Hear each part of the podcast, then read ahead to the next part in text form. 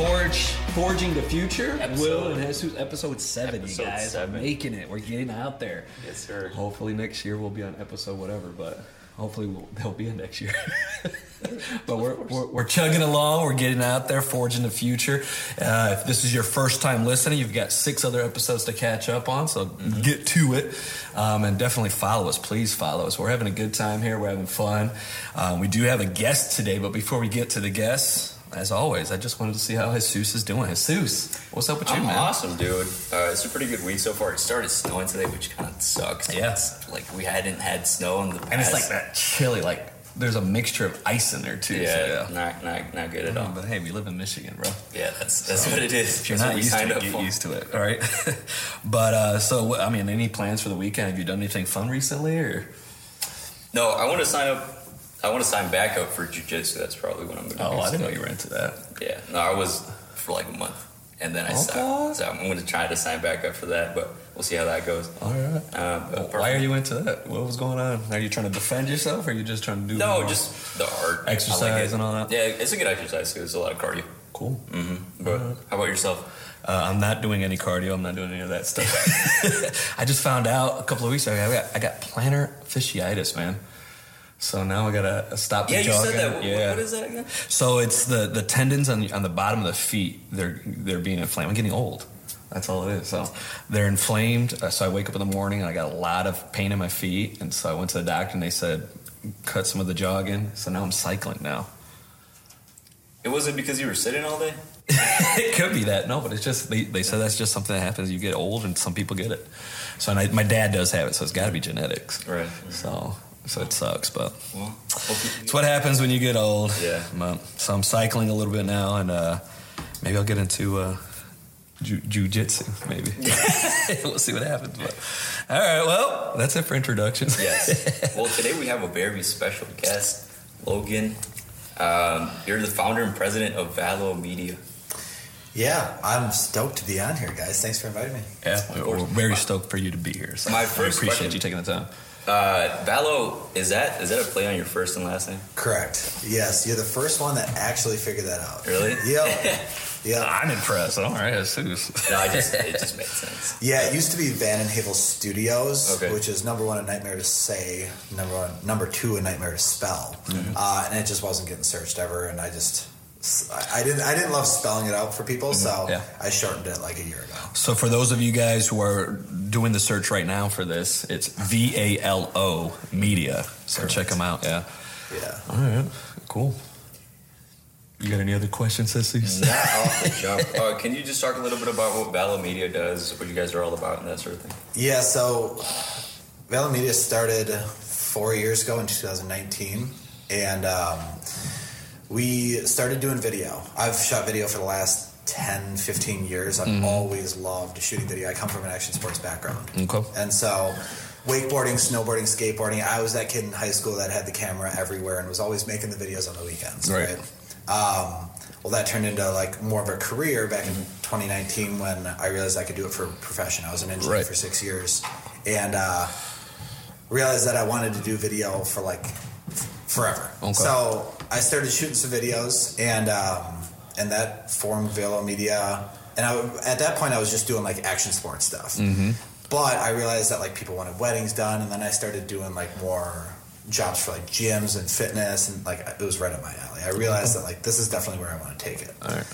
So that's where it was for probably the next three years, and recently over the last year, we've branched out more, offering more services. So um, I brought Nina on what two three months ago? And that helped me expand to you know she like redid the website. So when you guys are checking out the website she was able to do that. She worked at a marketing agency for a few years before coming to Valo Media. So she had a lot of expertise of being kind of a jack of all trades right so that helped Valo Media offer more services but we've always been very video heavy but want to grow more into like a full-fledged marketing firm Nice. and offer everything All right. And my, my, my ears cut out right when you said it, so you'll, you'll forgive me. But you said six years of engineering? six years of engineering yeah Okay. Yeah, I worked at Johnson Controls doing automotive engineering. We built prototypes for auto shows, and it was a sick gig. Yeah. It was really cool, actually. Um, got to run some really cool CNC machines, and I've always loved building stuff with my hands. Right. Uh, went to school for it back in Wisconsin where I grew up Okay. and moved to Michigan in 2014. All right. And um, yeah, worked for them for about six years and then left in 2020, I believe. That's quite a jump, though, from engineer to, to going into media. huge jump. Yeah. Yeah. I had to talk with a guy yesterday about how weird it is to go from typical engineer, math geek, like not very social, to a very social, creative industry, right? Um, and I think that I I realized that like the engineering that I was doing wasn't a typical like chemical mechanical engineer it was a prototype engineer so you had to be really creative thinking on the very beginning steps of how something was manufactured Okay. and so um, yeah it was kind of the artsy side of engineering All right. Yeah. Well, So th- you- go ahead, man.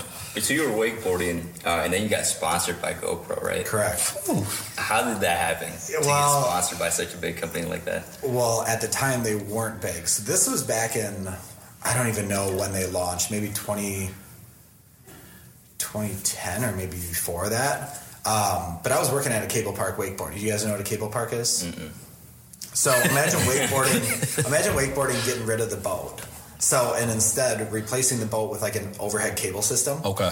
Um, Is that cable pulling you then, or Yeah. Okay. Exactly. All right. So you have like a guy driving the system that's pulling this like pulley back and forth. Okay. And then you just have like this floating skate park on the water. Okay. Um, Never heard of that. Oh, yeah, it's all right. pretty crazy. They have one in Hudsonville, which is uh, if you guys ever want to check it out, Action Water Sports Yeah, or okay. Action Wake Park.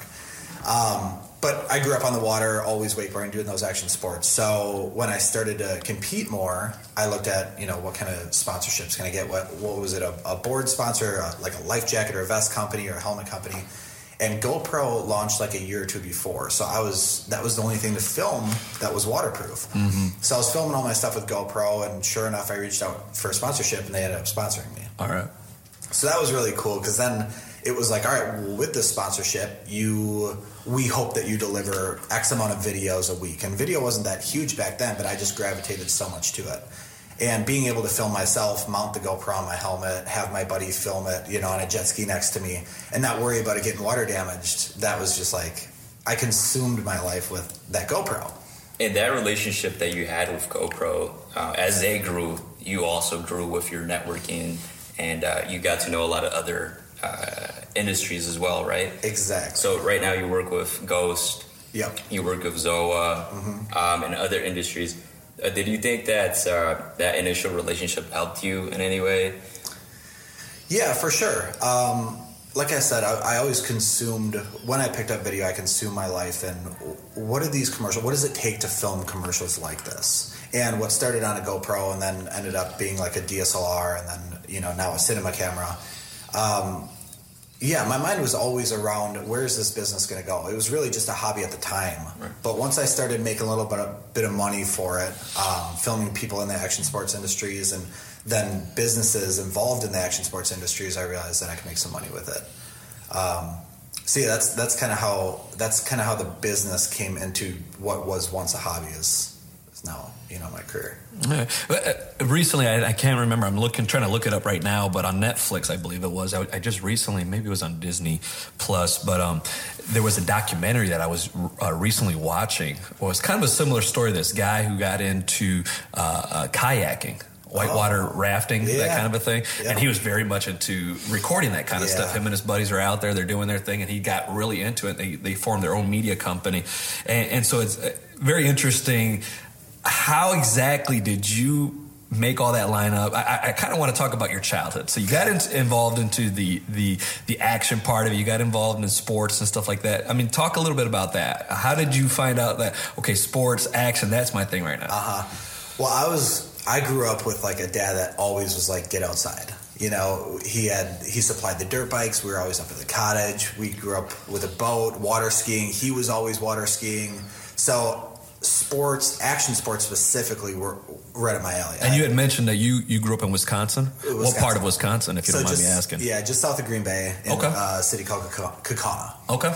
And so we we lived very close to a river that we put our boat in. What I feel like was every night we were down there water skiing, tubing, knee boarding, like anything you could think of. Right. Um, and so that was my whole childhood. Really, is between riding dirt bikes and doing water sports out on the boat. Like that was it.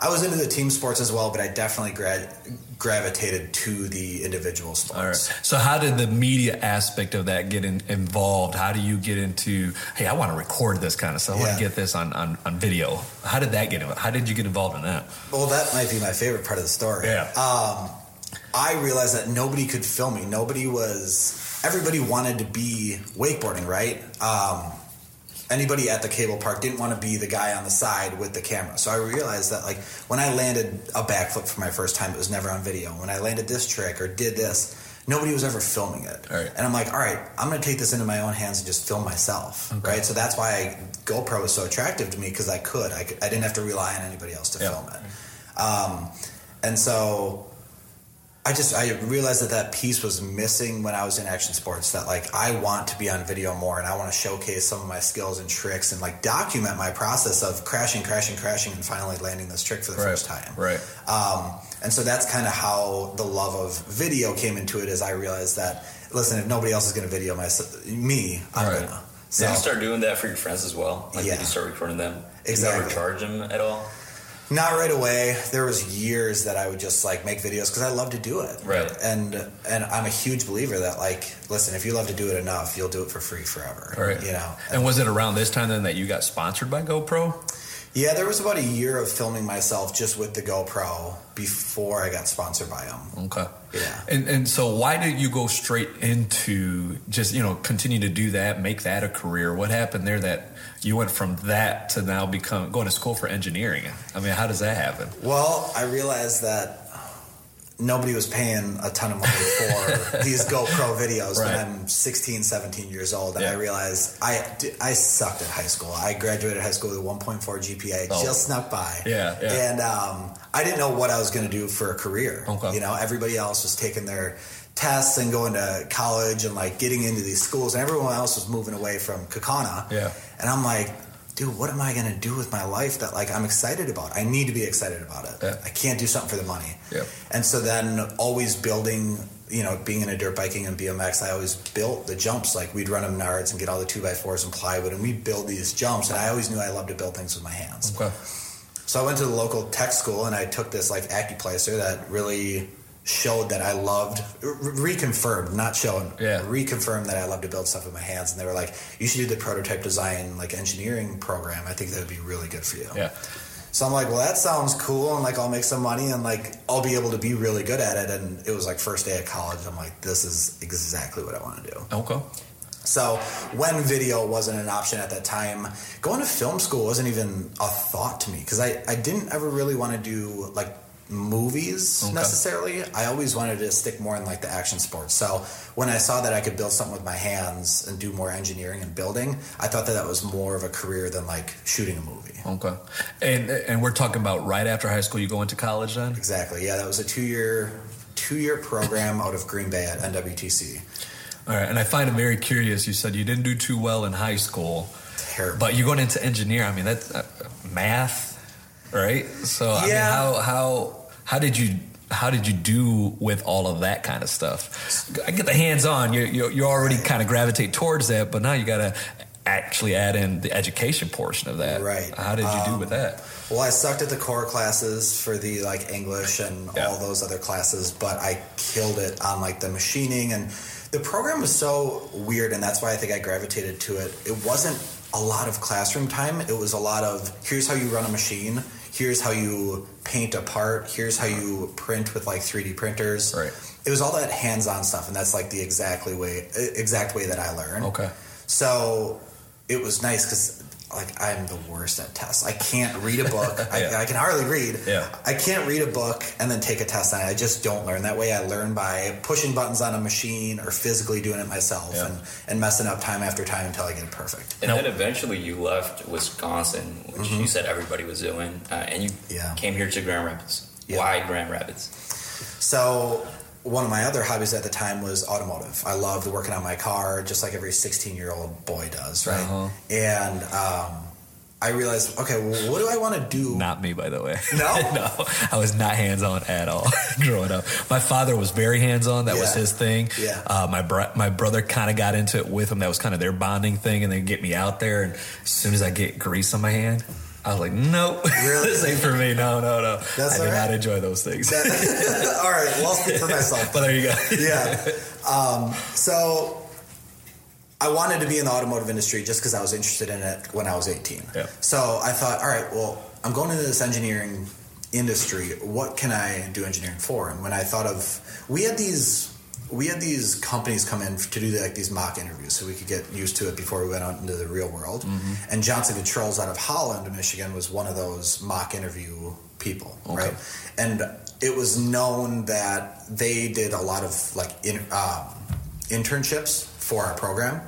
So I did a mock interview my first year at NWTC, first out of two years, and somebody like the second year student got the internship, and I was like, "Dang it, I'm gonna I'm gonna make all my projects now around automotive." So next year when I interview for that internship, I'm gonna get it because all my projects and all my work will show that I'm interested in the automotive industry. So I committed the next year to um, focusing all my projects, all my schoolwork toward the automotive industry. Interviewed for that, got the internship. So that's what made me move over to Holland, Michigan, and that was a three month internship in 2014, I believe it was. Right. Yeah. So you leave your family, move to Holland. Was that a big change? I mean, I don't know how similar. I've never heard of the city you're from. So Right. Yeah. that- I mean, it's a small city. okay, It's a very small and city. Holland is not huge. So Right. yeah. And I, I mean, I'm the youngest of four, and Okay. the other three, it was teacher, nurse, firefighter, and then engineer, right? And so everybody was in the hometown. I think the furthest one was like Milwaukee, which is like an hour and a half away. Okay. Um, but everybody was staying near, and of course, I have to like. You're the one that leaves. Yeah, I'm like, well, I got to do something different, Yeah, right? yeah. So I, I don't know. I, I had some friends still in Wisconsin, but I had no problem with adventuring out, moving to a new city, and just figuring it out. And when I saw that, you know, they had a cable park in Grand Rapids, I was like, yeah, I'm definitely taking this job. My wife currently, uh, she finished her first, so she got her first um, diploma, associate's degree. Um, she's going in for social worker, and one of the biggest challenges she was facing were these core classes that you had mentioned earlier, where she was like, "I don't need these. I don't need these classes. I just want to go in for social work. I just want to focus on that." Yeah. And I do find that uh, not to to knock uh, the U.S., but I do find that education system here in the U.S. is, is kind of funny like that, Yep. where you're, they're forcing you to take these classes. You're like, I'm never going to use this in my career. For sure. Um, so you, you, you're going back to those college days. What what motivated you to stick with it? And you said it was about a two year program then. Yeah. Okay, what motivated you to go ahead and finish? I, I like to bring these things up because some of our listeners, uh, this is really about how people get their business started, how they stay motivated, how they get. And I want you to be able to inspire those people For who sure. are maybe in that process right now. What exactly motivated you to keep going and finish those core classes?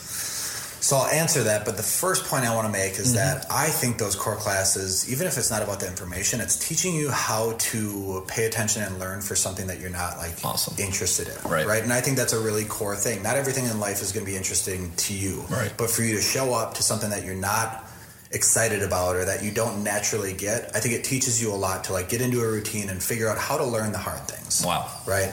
So that's number one. Yeah. Um, what was the actual question? What What what motivated you to keep going to finish? Um, well, number one, it was kind of my only option. Yeah. Right. Why was Uh, that the, your only option?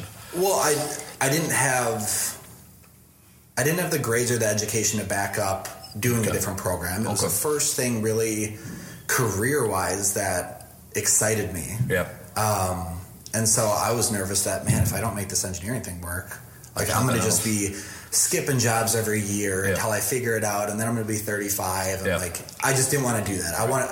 I've always been the kind of person that like, listen, if I see any bit of interest in it, I am 100 percent blocking everything else out. Okay. And that's exactly what this engineering thing was. Is I saw that I was not only loved to do it, but I was good at it, and I mean when you're good at something, especially when it's in school and you, you realize you worked, I guess I could say I didn't really work that hard in high school. Yeah. I was more messing around. But Yeah. what came so hard to me in high school now came so easy to me. And I was getting good grades and like I was doing awesome projects and I was having so much fun with it that um, it really just comes down to finding exactly what you love in life. And, and the only way to do that is to try everything. Boom. Now, were you Try. still doing videos on the side while you were in college? Yeah. Um, I let up a little bit in college just because that kind of consumed a lot of my time. Obviously, summers we were still wakeboarding, we were still doing, you know, in winter we were still snowboarding, but kind of let up just because I knew that the engineering thing was going to be my career at that point. So, from high school, when you have a lot more time and the weekends and everybody's there, well, now everybody moved away from Kaukauna, so I didn't have a whole lot of people to shoot the videos with. Right, yeah. So that's kind of why I focused more on the engineering for for those few years. All right. So you moved to Holland, Michigan. Yeah. You worked with this company for six years in engineering. What gets you back into the media that you loved six years before that, right? Yeah. So it was a slow process. My love for video never faded. I just had other things, other hobbies, you know, obviously my career in, in engineering to take my mind off. Mm-hmm. However, I realized that, man, I'm making some good money. What do I want to spend this on? Right? Because I'm not saving it. Right. You know, so I go, what do I want to spend it on? And I was watching a lot of Peter McKinnon at the time. If you're in the video industry, you know him. He's like one of the biggest YouTubers. Okay. And he does a lot of like tutorials. And he had this camera. It was uh, 1DX Mark II. It was made by Canon. And I always watch his videos. and I'm like, man, that is the next step. I always had these fisheye GoPros that like were cool, but I would watch these wakeboard films and Red Bull films. I'm like, what is the difference between the GoPro and something else? And it was that DSLR, it was the shallow depth of field. Mm-hmm. It was everything that went into um, making those films. I wanted, I wanted to buy. Mm-hmm. So I just dropped a few paychecks on the 1DX Mark II, my dream mm-hmm. camera, and the lenses and the drone and like whatever I wanted. And I'm like, cool. Now I'm set up. I don't have an excuse that that my gear is holding me back. Okay. I have the creative eye for it, but And I don't mean to interrupt you, but were you still doing a lot of the sports stuff here in Holland now? What did you pick up when you got over here? Are you still doing the, the wakeboarding? yeah, yeah. Okay. So because they had a wake park in Allendale, it Okay.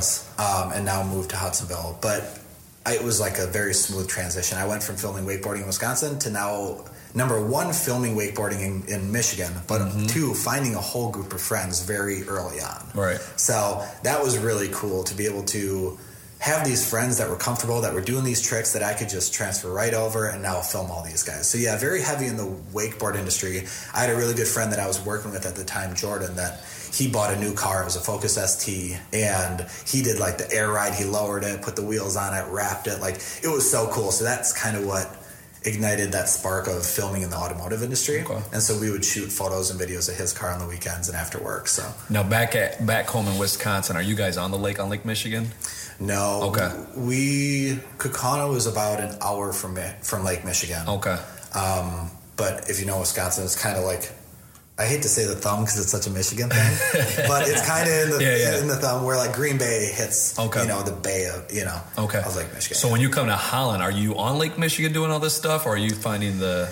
um, no, the, the wakeboarding kind of stuff is happening in Allendale. Okay. Um, and that's really the only place that we're doing it. We're shooting the car, you know, anywhere. But yeah, it took a while till I got out on Lake Michigan, but never really shot video on Lake Michigan until this last summer. And that was like a charter fishing company, or it was called Great Lakes Gear. They had, did like all outdoor gear, and we went fishing on Lake Okay. Michigan. But So you come out here to Holland. You're you're doing you're you're an engineer. You're doing the job.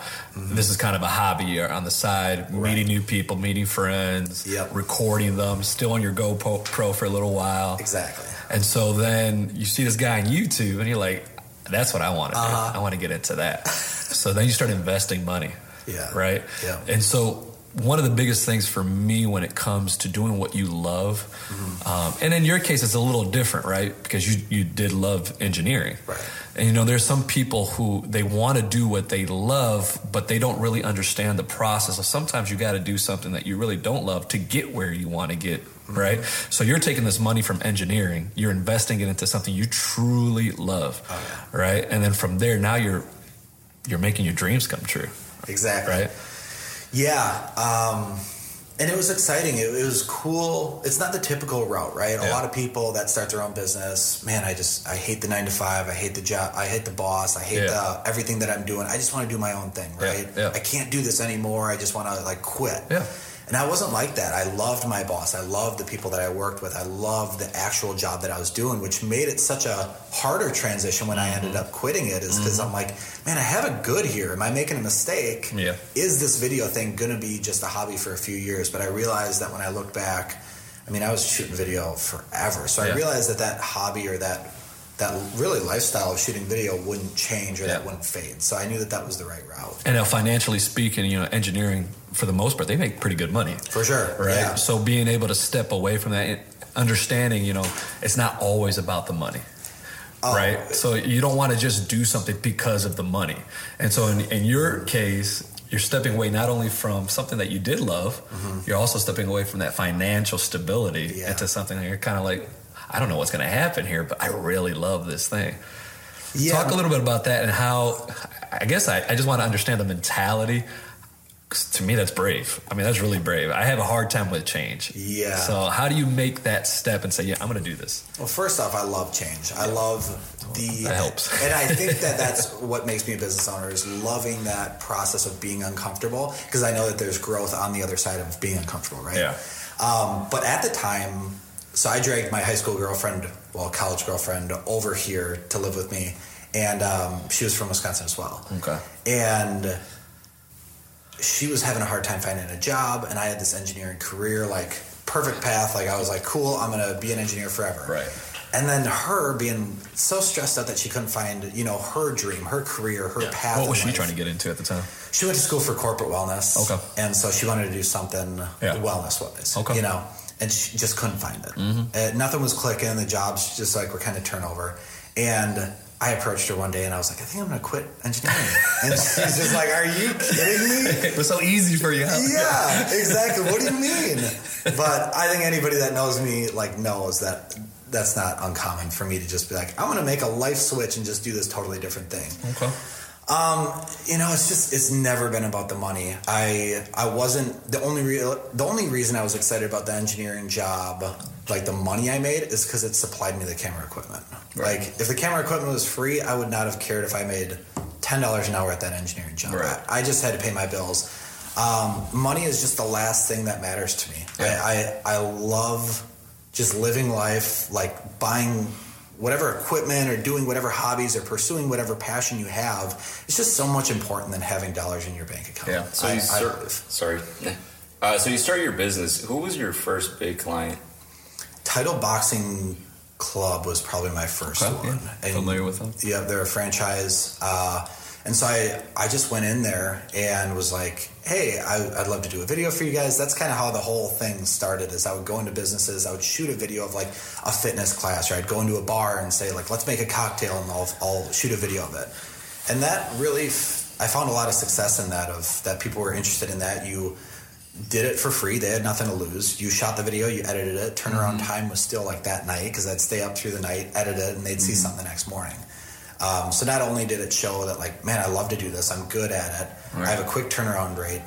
Um, but yeah, it you know doing doing Title Boxing Club really helped me develop that business and just dealing with clients um, and finding a new love of like doing fitness. Right, I came from an action sports background, and I did a few wedding videos and like wedding videos like they were so slow and like your creativity was action. a little bit Yeah. limited, right? so then you got into the fitness industry and you're like, oh, cool, this is that high action I get from wakeboarding, snowboarding of Yeah. people that are like just pumped up, high action, Right. fast camera movement, stuff like that. So, Well, so going back to his question, so you go from okay, I bought the camera, I've got the stuff. Mm-hmm. Do you just go right into it? You quit your job and just get right into any kind of media? What exactly? Are, I mean, do you have a plan? Do you have okay? I'm going to stick with engineering for a little while, see how it goes here. What exactly did that look like?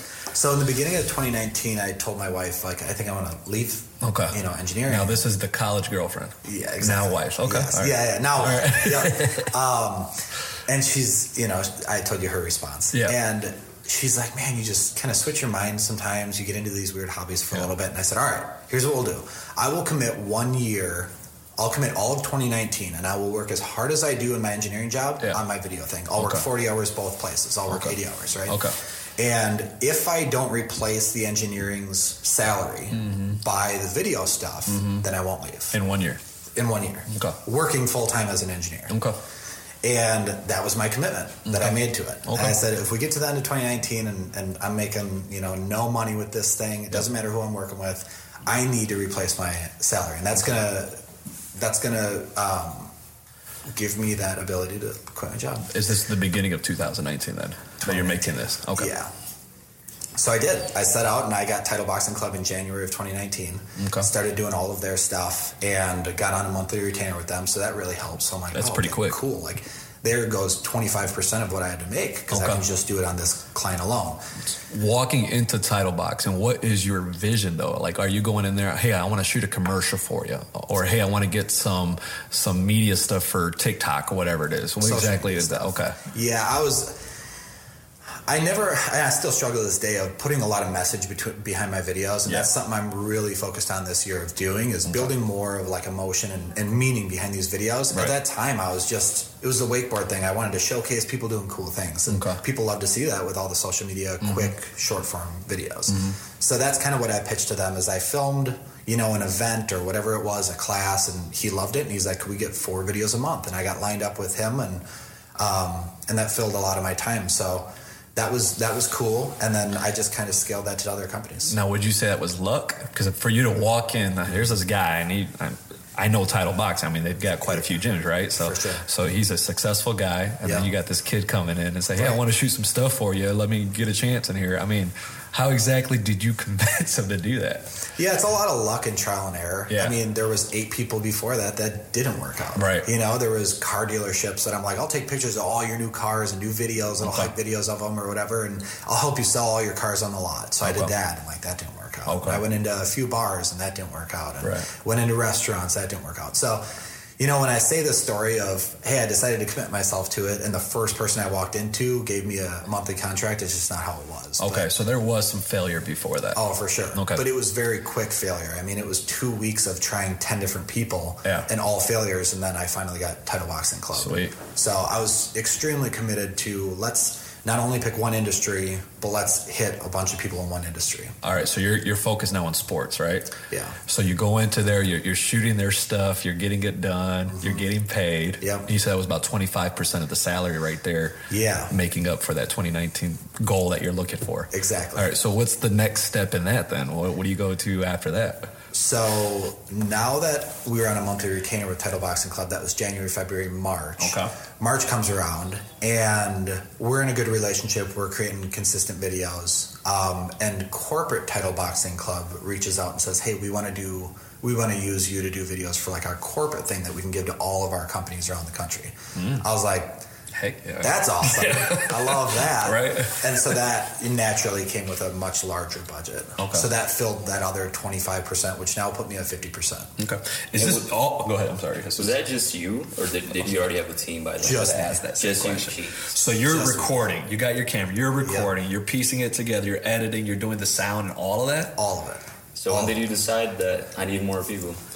Just, I mean, I wanted another person for probably the better half of a year and a half to Okay. two years. Yeah. But I was working out of my home. I didn't have an office space. I tried with a local photographer, Ivan, and um, we were just working out of my basement. And I had enough work to keep him busy, but um, we just didn't work out. He his head was in a different industry. He liked doing more like fashion kind of stuff, and just didn't align too much with the brand. Okay.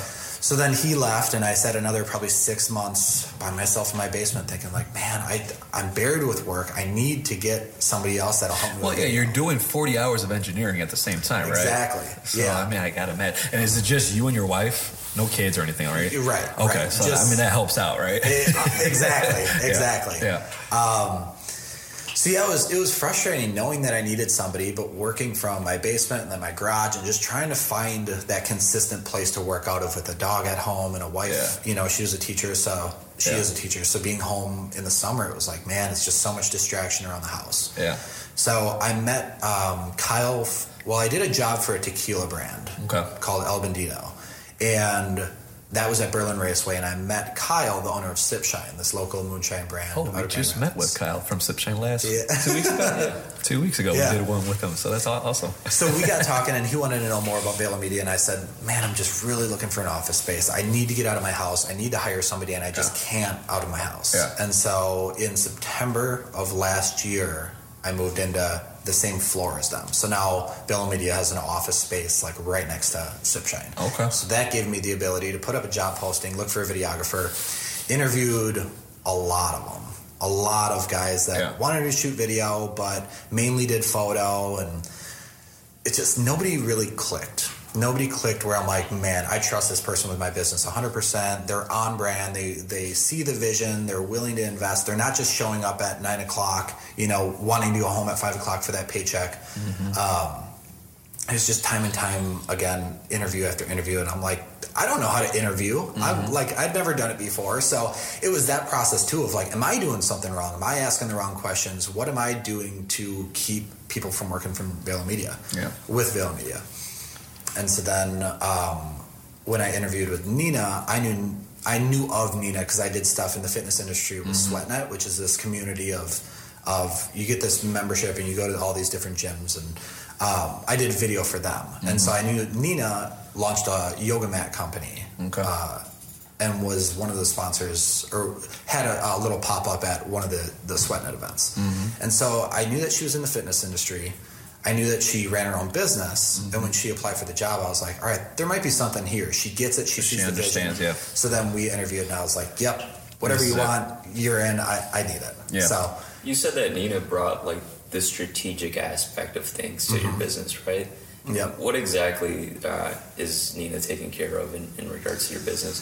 a lot. Yeah. She helps me focus on just creating vis- uh, video and um, man, everything that distracted me, everything of like managing people's social media. So she she schedules posts. She's a great person to like brainstorm on ideas of all right, we have to do this cocktail series. How do we shoot it? What's the meaning behind it? She keeps me on brand for all of the videos that we shoot. Um, she's really good at managing like client relationships. Um, she she just does all of the work that like I didn't want to do. And right off the bat, I thought, all right, well, I need a video editor, but now you're doing all this other stuff. Well, that helped me just focus on the video and not have to do all that other stuff. So it did free up my time, but it didn't give me another video editor. So that's currently what we're looking for right now. Now Nina is is in the studio today. I don't know why, Why she's not I on. haven't said anything bad why is she not? Why is she not on the mic? But uh, Nina, I don't, they can't hear you. I am interested. Uh, the education aspect. Did you come from education? I'll, I'll repeat for everybody to hear what you say. But did you come? Did you go to school for that?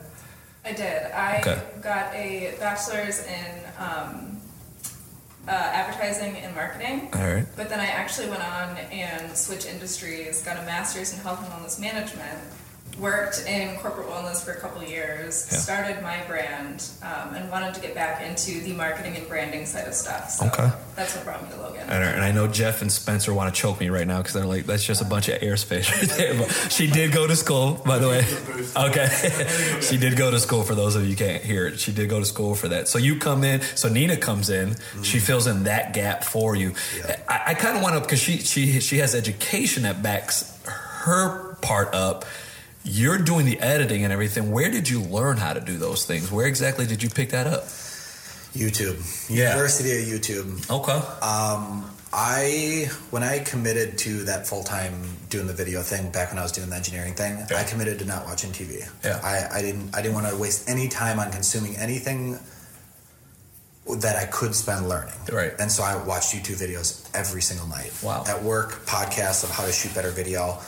It was nonstop of like that was my education 24 7 whether it was in my ears listening or watching youtube videos or in the field practicing this stuff that's my whole education so i don't have a degree in, in film or anything like that i just learned everything off youtube and trial and error Is that why you started your own YouTube to teach people as well how to shoot and edit and that sort of thing? Exactly. Yeah, I wanted to figure out another way to not just fill my time, but also test another, whether it was a stream of income, a different way to get clients, uh, a different audience to reach. And I knew that I had some skills that I spent so much time learning, hours, hours, days of watching YouTube, that now possibly I could insert my personality into all these skills and hopefully make it a fun learning educational platform for people that wanted to learn video. me and Jesus, we, we we both work with a staffing agency, Forge Industrial Staffing. Um, so we come from that type of background, um, where we we do go out and we kind of educate people and, and and trying to teach them. Look, school's not for everybody. We understand that. Yeah. Not everybody loves college, not, and they're I'm not knocking it. I went to a university. Jesus, I, I don't know if you, I, know, you're doing some college, right? Yeah. Nina comes from that kind of background, great. Mm-hmm. But then you've got people who don't come from that, that do not want to have that, right?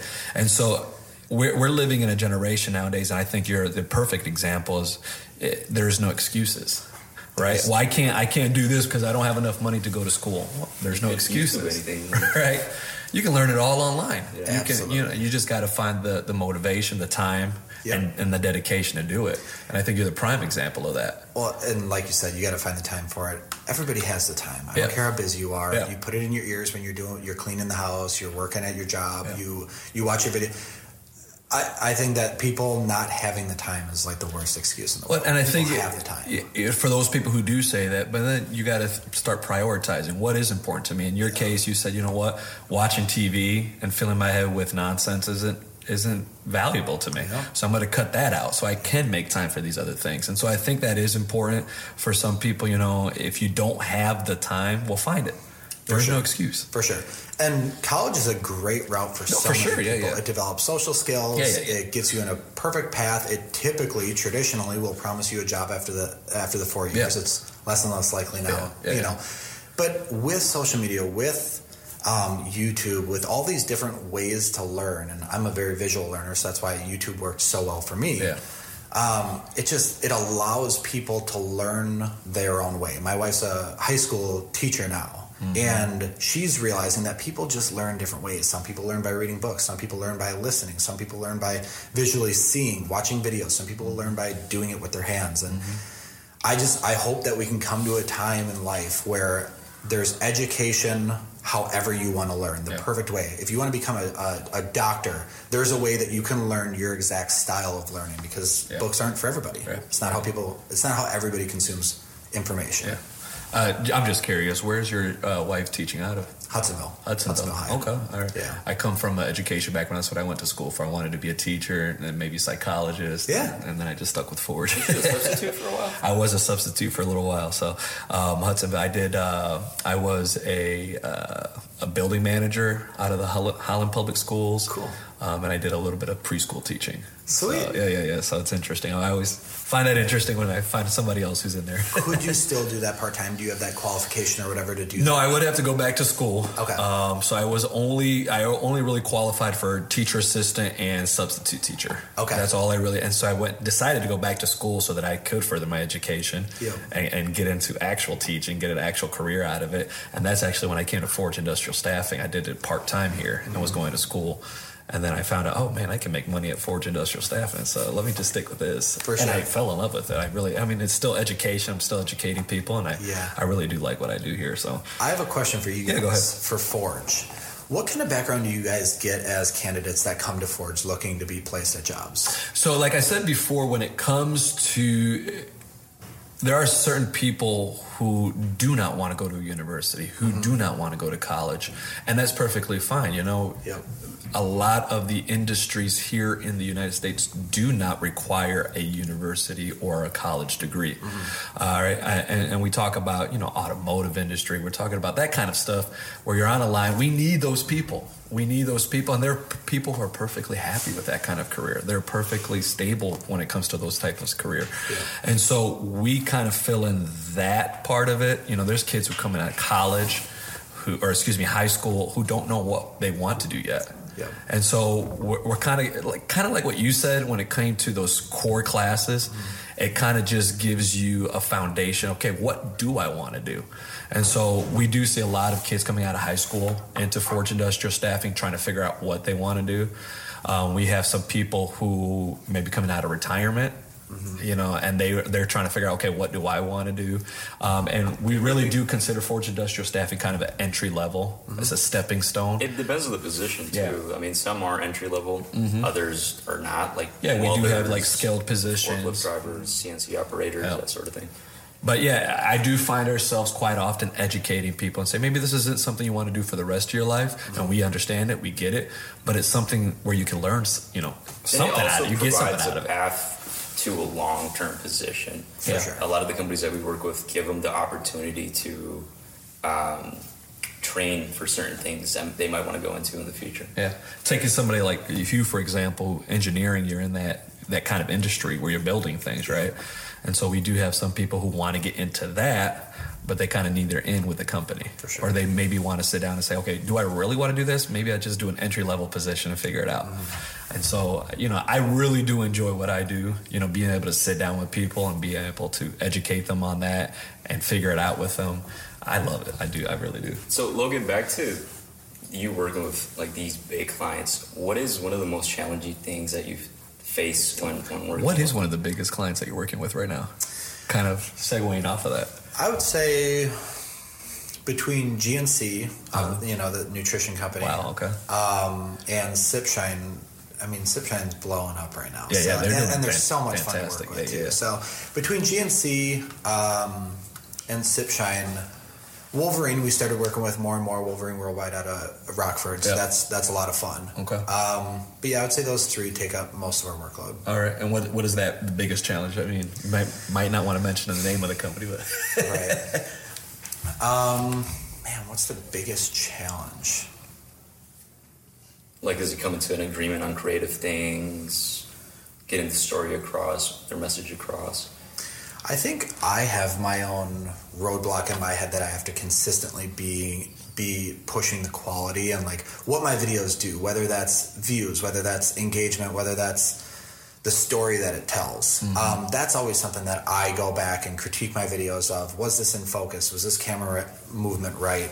Um, I, I just always analyze my own videos and and realizing that if the client's happy at the end of the day, then you know we did our job. Yeah. So it's not a very clear answer of like what Yeah. what's the How do you create a story with your content? Like there has to be a like a step that you follow or process mm-hmm. that you follow to create that story that they're looking for. yeah. It comes down to like what what do we want the video to do mm-hmm. right? Do we want it to just live on the website that we just showcase your brand? Well then mm-hmm. it has some some bit of story but mainly it's visual visuals just showcasing the different products in action right? Um, but do we want to like sell emotion like you watch these nike commercials you watch adidas commercials and they have so much emotion into it it's really not about the the, the merchandise. yeah. Exactly, And I do love those commercials. yeah yeah so really it's just it's just finding like what do you want the end result to be and how do we how do we make that happen And you find that out with the client then, so you t- sit down with them and say, "What is the message you want to exactly relay?" Okay. and that's kind of where i step aside a little bit and another way that nina helps so much is she knows how to ask those questions Like, Okay. all right sipshine's this moonshine brand right but we have peak and we have coyote with sipshine this these other two whiskey brands what are the what is what is the story behind these brands? What are we developing? When we shoot this video, it's not going to be the same way we shoot Sipshine as we shoot Peak and we shoot Coyote, right? Um, so knowing that like Gannett Peak's a very cowboy out west whiskey and Sipshine's this very fun, flavorful moonshine, we shoot it a lot different, uh, down to the music, down to the like the fonts that we use for the brand brand guidelines. Um, so yeah, it, it's just digging in and figuring out. And a, a lot of these companies, a lot of small companies, don't have that brand story yet. So it's trying to develop that story. You're digging in, asking the right questions, and that's something that Nina really, really brings to the table. Is she knows how to ask those questions and help develop that brand identity. Okay. And how exactly do you then figure out the story? I mean, for me, I, I find that very interesting, right? Mm-hmm. So when you go from sports, you get sports, you understand sports, you know what you want to portray when it comes to sports. Yeah. How do you piece a story together when it comes to sitting down with Sipshine? I mean, do you know liquor? Do you know moonshine? Do you know those things? So how do you piece those stories together and try to relay that message out there? Um, it's tough. That's I mean that's something we struggle with right now, and that's why we're getting right now we're very product focused. We do a lot of shoots like at the bar with just building a cocktail so people can build it at home. Right? There's Yeah. not a whole lot of story behind it. It's just more brand awareness. We are committing like this spring and summer into more of those brand videos where we do stylized shoots where we showcase and connect with our clientele where you're going to enjoy Sipshine, how you're going to enjoy Sipshine. Um, so it's it's tough. We're in that process right now, and I think they're a, a great first client, and we're dealing with that with GNC right now as well of how to develop more stories that develop or that showcase emotion and, and deliver more of a message. Right. And it just comes down to like more pre-production conversations about the brand of of what are these intentional shots and scenes and people and like how we consume this product? Why are these in the video and what story is that going to tell? So it's just a lot of back end work. I really like the commercial you did for, I think it was for Nike that you filmed here in GR. That was You did a commercial I for mean, there's- Nike. Wow. That's huge. It, it was something that you posted on, on one of your social media platforms, but the way there was nothing said. I think I don't think in mm-hmm. that entire video. It was just a video of a guy doing some workouts, and that the way that you just set that up looked awesome. yeah, that was my first test to deliver more of a story just through visuals. Okay. Um, because before I'd slap a song on it and it would just be a lot of quick, cool shots. And at the end of the video, you're like, sweet, that was that was a cool football commercial or whatever Yeah. it was, but I don't know what to do with that. Yeah. And that commercial was more like it. it I wanted to just like deliver more emotion through that, and that's why we shot it at like sunrise, and we had him start, you know, on the streets and build his way up that parking alley or parking lot, and then end up at, at the end of that parking garage, like rooftop as the sun's coming up in Grand Rapids, and it kind of shows like accomplishing something in the morning and all that stuff. So that was my first stab at it, Okay. but many, many more of more story-driven videos to come through Valo Media. Where can we find that video for those who are listening? Want to check it out? Yeah, it should be on the website and on YouTube. I think probably YouTube, Valo Media. Oh, yeah, I think that's where it was. So if I go onto YouTube, search Valo, Yep. V A L O, V A L O M E D I A. I could find a bunch of your content there. Exactly, And then what's the the website? TeamValoMedia.com. Okay. Yeah, T E A M Valomedia.com. Sweet. Yeah. Okay. All right. Well, I want to check some of this stuff out, man. I'm, It's going to get better and better. Yeah. Well, yeah. I mean, already based on that, that was pretty cool. Um, the way that you were just able to piece that together. Yeah, That was also like I think a big reason that video did separate from some of the other ones that I just threw together was that Chuma, the talent in that video, um, he's a personal trainer that I've worked with time and time again. So I felt comfortable filming him, directing him. He felt comfortable on camera, and uh, we had some conversations leading up of like, what do we want this video to tell? And so even just that little bit of three conversations about what do we want the video to be like really helped pull a story through that video. So it it was a great trial to see like all right let's invest more of this pre-production time in developing stories because it's going to pay off when we actually get on set and shoot nice. What's in the future? The future is bright and big it's very bright and big i feel extremely motivated right now um, you know hiring that first employee is one of the hardest ones to hire she made it not so hard How long has she been with you with the company? since halloween Oh, so this is fairly Yes, yeah. like- okay. yeah. recent. Um, yes, in October, what, two months? Three months? Something like that. So Going you did months. 19, 20, 21, and most of 22 all by yourself. Holy cow. Yeah. COVID. Yeah. Through COVID, too, yeah. That, that was a little bit of the story that I did want to touch on of like leaving Uh-huh. is there was a bunch of layoffs at Yanfeng and I was like, man, I almost hope I get laid off because I have an excuse. So Yeah. like, cool, I was going to do it anyway. It's whatever. Um, and I didn't get laid off. And I saw a lot of guys that I really enjoyed, really good friends of mine, You were get laid get laid off. And. I'm like, damn, this guy's 52, almost getting to retirement. And now he's got to figure out a new job to get him through the next Right. few years. Um, and so right after that, I realized I was like, I'm done. I'm done with this. I made my money. I ended up making, you know, the salary replacement, and I put my two weeks in. In How far into 2019 did you get before you make made I hit it in? October. Okay. So in ten months, I hit that Okay. that same salary. All right. And so I went away for Christmas break, and I said, all right, if I if I come back from Christmas break, and because we had a good shutdown at, at that job, came back in January. If I come back in January and I still want to quit, I'll, I'll put my two weeks in. Okay.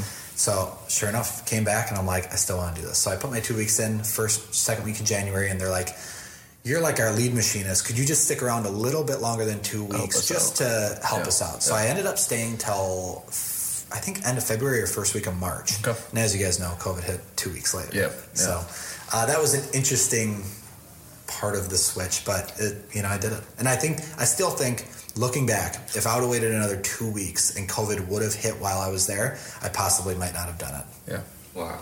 So, Well, talking to you, we talked to Sip Shine in that last episode. If you didn't listen to episode six, go back and listen to episode six. But uh, Sip Shine, um, it was kind of the same story. You guys starting your business right in the middle of this pandemic.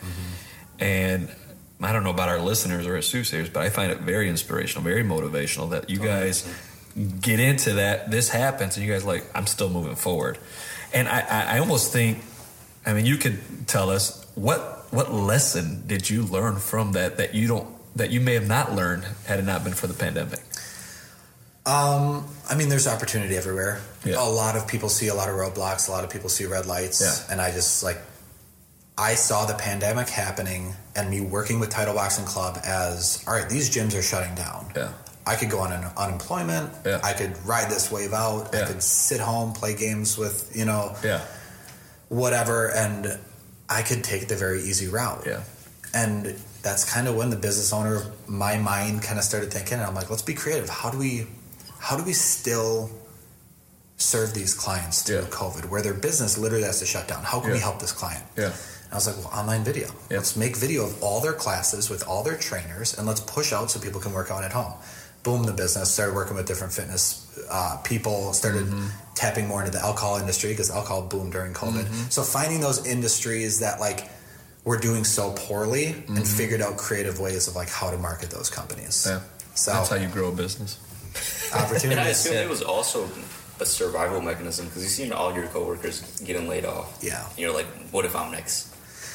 Yeah. Well, he wanted to get laid off. so he's like, please, I please wanted to be be next. but also like the fact that you didn't have to rely on your company for income. I think that was something that made have motivated you too. Well, yeah, and that was potentially the biggest reason I took the jump is I loved doing video. I knew that that was the right path for me. What I didn't, and engineering, I love that as well. I just didn't have the control for the engineering. Yeah. Like I, I didn't have control of what I worked on, when I worked on it, all that kind of stuff. So here's your project. Get it done. Exactly. So I needed the biggest reason I took that jump is to take control of my life. And if I wanted to go 80 hours a week, I could work 80 hours a week. If I wanted to switch my complete business from fitness to whatever automotive, I could do that. Where like engineering and working for somebody, you can't typically do that. You can't completely switch an industry of what you're working in. And so having the control was the most valuable thing to me. Yeah. And going back to the lessons you learned from the whole pandemic, I think that that's an important lesson for everyone is if you want to grow a business, you have to learn how to the the to adapt to the situation. You had a plan, this is what I'm going to do. I'm already kind of involved in it. I know what I'm doing. And then pandemic hits, right? And instead of you saying, "Well, you know what? Let me I'm going to ride this out and see what happens." Mm-hmm. You say, "Oh no, I got to there's a challenge, there's an obstacle in front of how do I overcome that? How do I change the plan? How do I change the strategy so that I can continue to succeed? And I think that's important with any business. If you're going to grow a business, if you're going to be successful, is okay, we have this obstacle, I've got this challenge. How do I change it up so I can continue to be successful? And you learn things from it. In your case, mm-hmm. I think and you correct me if I'm wrong, but I think you're you, you kind of go outside the box now when it comes to imagining these videos, right? Yep. You know, I'm going in this direction now. This is happening. How do we get these people their clients For sure. and doing it a different way? Well, it gives you, yeah, it's a learning experience to show that no matter what roadblock your client is hitting, Yeah. whether that's a huge thing like COVID coming up, Yeah. or something happens with their product, or whatever it is, whatever's going on in the world, Yeah. there's an opportunity for you to get creative and switch the way you market their products so you can still serve them. Yeah, very interesting. Awesome. Is there any big clients that you want to work with in the future that you haven't with? Red Bull's always been the goal.